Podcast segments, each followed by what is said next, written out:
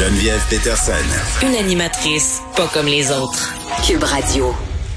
On se parle de cette action collective qui a été autorisée contre les Oblats, dont plusieurs membres sont accusés d'agression sexuelle euh, sur des centaines de personnes, euh, généralement personnes issues des Premières Nations. On a parlé, je le disais en début d'émission, à Maître Arsenault plusieurs fois, là, qui a piloté en quelque sorte cette action euh, collective. Puis force est de penser quand même là, que dans les prochains jours, là, alors que cette action-là a été autorisée, d'autres personnes peut-être vont se joindre. Et on va parler avec Magali Lapointe, qui est journaliste et qui est co-autrice du livre Diable de la Côte-Nord parce que on discutait du père Alexis Jovenot en début d'émission là qui était très très respecté chez les Inuits de la Côte-Nord mais qui s'est avéré finalement être un agresseur euh, notoire. Le livre porte là-dessus. Madame Lapointe, bonjour.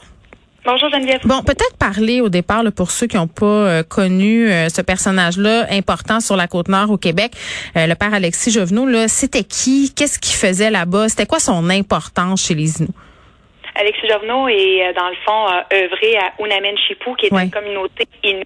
Donc, euh, vraiment, là, c'est euh, dépassé c'est vraiment vers l'est ou que même pas de route encore là c'est tout près de la Romaine. Bref il a mm-hmm. été là pendant 39 ans.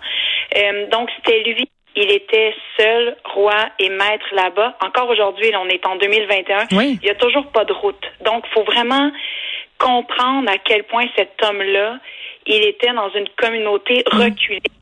Du reste du monde. Là. Et il euh, œuvrait également à Pakwashipi, une autre petite communauté, là, 250 mm. km encore plus à l'est, tout près de Blanc-Sablon. Alors, pendant 39 ans, c'est lui qui a tout dirigé. Donc, oui, notamment au niveau de l'Église, mais quand je dis tout, c'est tout, là, au niveau de l'argent, au niveau de l'éducation, au niveau de euh, la religion, au niveau de... Il était partout.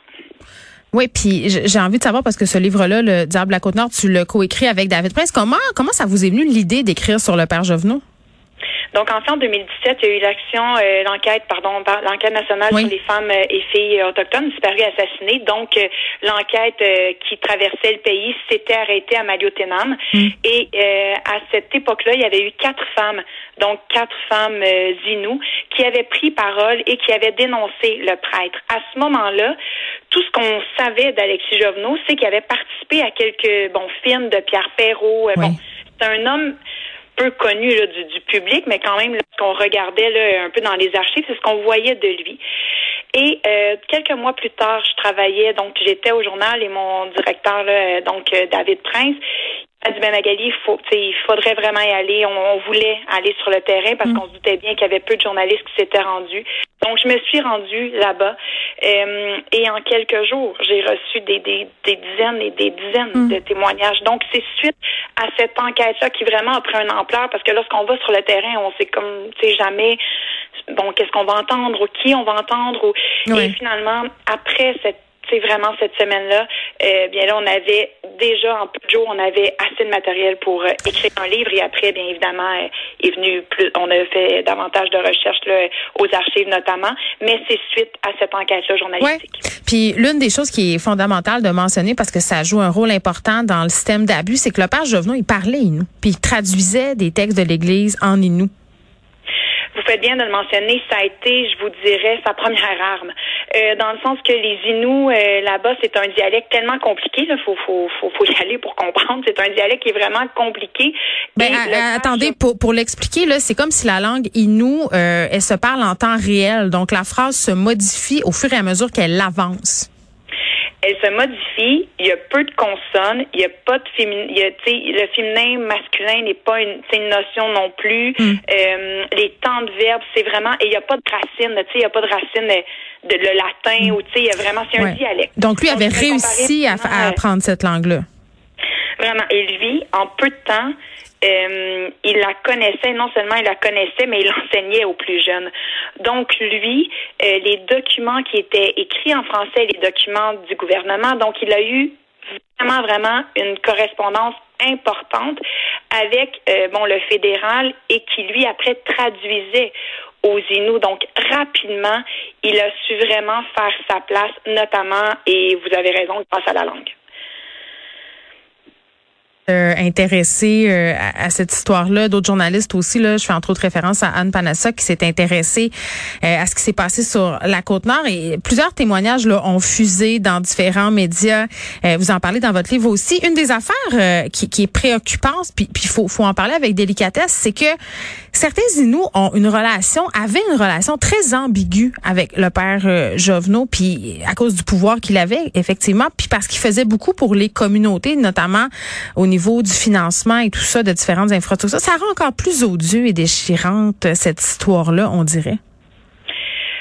Encore une fois, c'est plus l'on parle, plus on comprend qu'Alexis Jovenot avait aussi un, il était très charismatique. C'est ça. Ce n'est pas rare des agresseurs. C'est un homme narcissique, charismatique, hmm. et oui, effectivement, des femmes sont littéralement tombées en amour avec cet homme-là.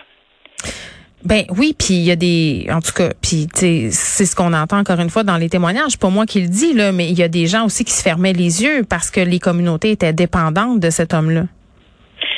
Tout à fait. Elles étaient dépendantes parce que euh, à tous les niveaux, quand je dis au niveau pécunier, tu sais, Alexis Jovenot, lorsque les chèques rentraient du gouvernement, c'est Alexis qui allait les voir et qui disait parfait, là, vous pouvez signer ici. Oui, puis il retenait aussi les chèques quand, quand les gens n'allaient pas à l'église. Exact. Exactement. Donc, il y avait vraiment cette emprise-là totale, hmm. mais totale à tous les niveaux.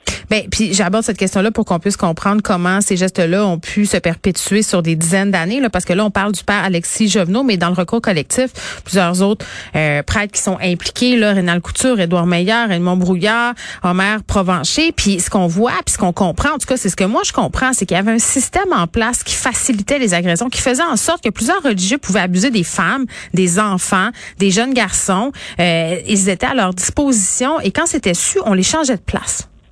Ben oui, puis ça a été le cas, tu sais, de euh, Rénal Couture, là, il a été, lui, euh, reconnu coupable et lui, on l'avait justement, tu sais, tassé. Donc, on, voulait le, mm. le, tasser parce qu'on avait su. Et Alexis Jovenot, tu sais, il y a des victimes à moi qui m'avaient dit, Magali, on l'avait nommé, on l'avait dit à Peter Sutton, qui était le Monseigneur, on l'avait ben nommé qu'Alexis Jovenot nous agressait. Mais pourquoi lui? Pourquoi lui, il n'y a, rien eu? Est-ce que le est-ce que l'Église était assez forte? Est-ce que Peter Sutton, pourquoi Alexis Jovenot est resté là pendant 39 ans? Reste quand même un, grand mystère. Lui, il n'a pas été changé de place. Ben non, c'est ça, 39 ans euh, au même endroit. Et là, on parle d'un grand nombre de victimes. je disais des femmes, euh, des enfants, des jeunes garçons. On parle de combien de personnes? Parce que évidemment, c'est sûr qu'il y en a qu'on ne sait pas. Là. Oui. Donc, euh, tu Alexis Jovenot, présentement, sur l'action collective, donc encore là, lui, il en aurait presque de 60, une soixantaine. À lui seul. À lui seul. Et si, et Geneviève, vous connaissez très bien, là, si on dit qu'une victime sur dix porte plainte, on peut s'imaginer le nombre de victimes qu'Alexis Jovenot a fait au fil des ans. Oui, puis le prix euh, pour parler était élevé aussi, là. Absolument. Absolument. Tu encore là, il faut comprendre qu'on parle des années 50 euh, à 92 jusqu'à son décès, tout à fait. Bon, là, on parle des agressions sexuelles, mais euh, il y a un autre pan là, qui est très, très sombre par rapport à l'histoire du père Jovenot. Euh, c'est qu'il aurait contribué à ce que des enfants autochtones soient enlevés à leur famille. C'est sûr que tout ce qui touche l'Église. Alex Jovenot comprenait tout, euh, contrôlait tous les ailes du Nord qui étaient la compagnie aérienne. C'est lui qui contrôlait lorsque euh, l'avion arrivait. C'est lui qui avait un contrôle total. Est-ce qu'il était au courant? Est-ce qu'il savait? Est-ce qu'il y avait des communications? Moi, je voudrais que j'ai fouillé vraiment le fond au complet. C'est quoi la conclusion? Je n'ai jamais vu d'archives écrites mm-hmm. où Alex Jovenot disait qu'il, qui, qui vraiment avait avait contrôlé ou avait était au courant. Par contre, c'est lui qui avait les communications avec les, hôpitaux, mais dans les archives, on ne retrouve pas d'écrit. C'est pour ça que ce volet-là, moi, je, je n'ai jamais abordé parce que je n'ai pas de preuves écrites. Ben, puis c'est fou, là, parce qu'il y a des histoires qui circulent d'enfants euh, qui étaient hospitalisés, justement, qui partaient en avion et qui revenaient jamais. Là. On disait à leurs parents que les enfants étaient morts. Euh, dans certains cas, c'était vrai. Dans d'autres cas, on a découvert qu'ils avaient été replacés dans des familles blanches dans d'autres régions euh, du Québec. Il a participé aussi, le père Jovenot, à la déportation de communautés, là. Oui, Alexis Jovenot, donc euh, encore là, les, les Inuits qui étaient à Pakwashipi, donc vraiment encore plus reculés, il y avait encore moins d'emprise parce qu'il allait moins souvent, il les voyait moins. Donc lui, il a décidé, et ça, il y a vraiment des archives écrites, mm-hmm. il a décidé que ces Inuits-là, il allait carrément les déporter à Unamin Chipou. Mais un an et demi plus tard, il y a certains nous qui ont dit non, nous, on retourne à Pakwashipi. Et Alex Jovenot était tellement en furie, était tellement furieux qu'il avait envoyé des télégrammes comme quoi il disait au village blanc, donc euh, les Inuits traversaient de certains villages blancs, et il mentionnait au village ne nourrissez pas les Inuits. Non, il voulait les affamer pour les faire revenir. Et non seulement ça, il a écrit au gouvernement canadien pour dire ces, ces gens-là ne les aidons plus. Ils ne font plus partie de notre communauté. Absolument. Donc, il ne voulait plus qu'ils reçoivent de chèques. Oui. Donc, vraiment, il voulait contrôler et, euh, bon, ces Inuits-là lui ont tenu tête et ils sont restés à Pakwashipi. Mais encore mm. aujourd'hui, Pakwashipi, c'est une toute petite communauté. Ils sont à peine 300. Mm.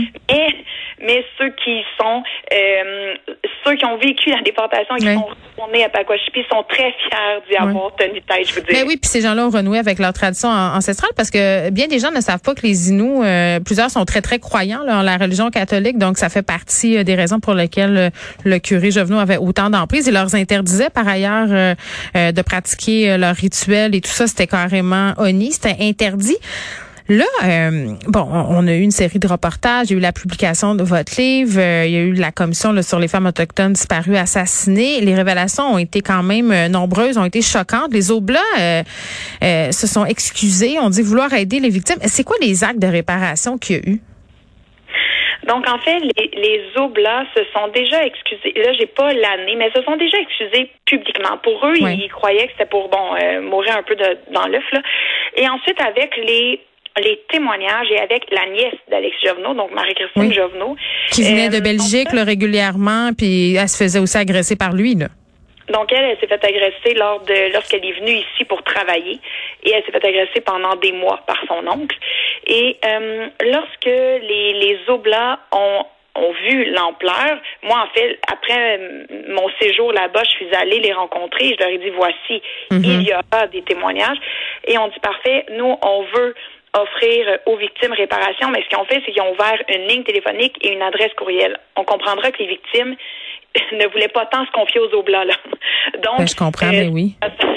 Donc, euh, là, il y a eu l'action collective, mais euh, les Oblats disent vouloir réparer, euh, mais présentement, il n'y a pas eu de, il n'y a, rien eu au niveau monétaire de la part des Oblats, mais ils disent vouloir réparer à l'amiable. Est-ce que ce sera fait? Hmm.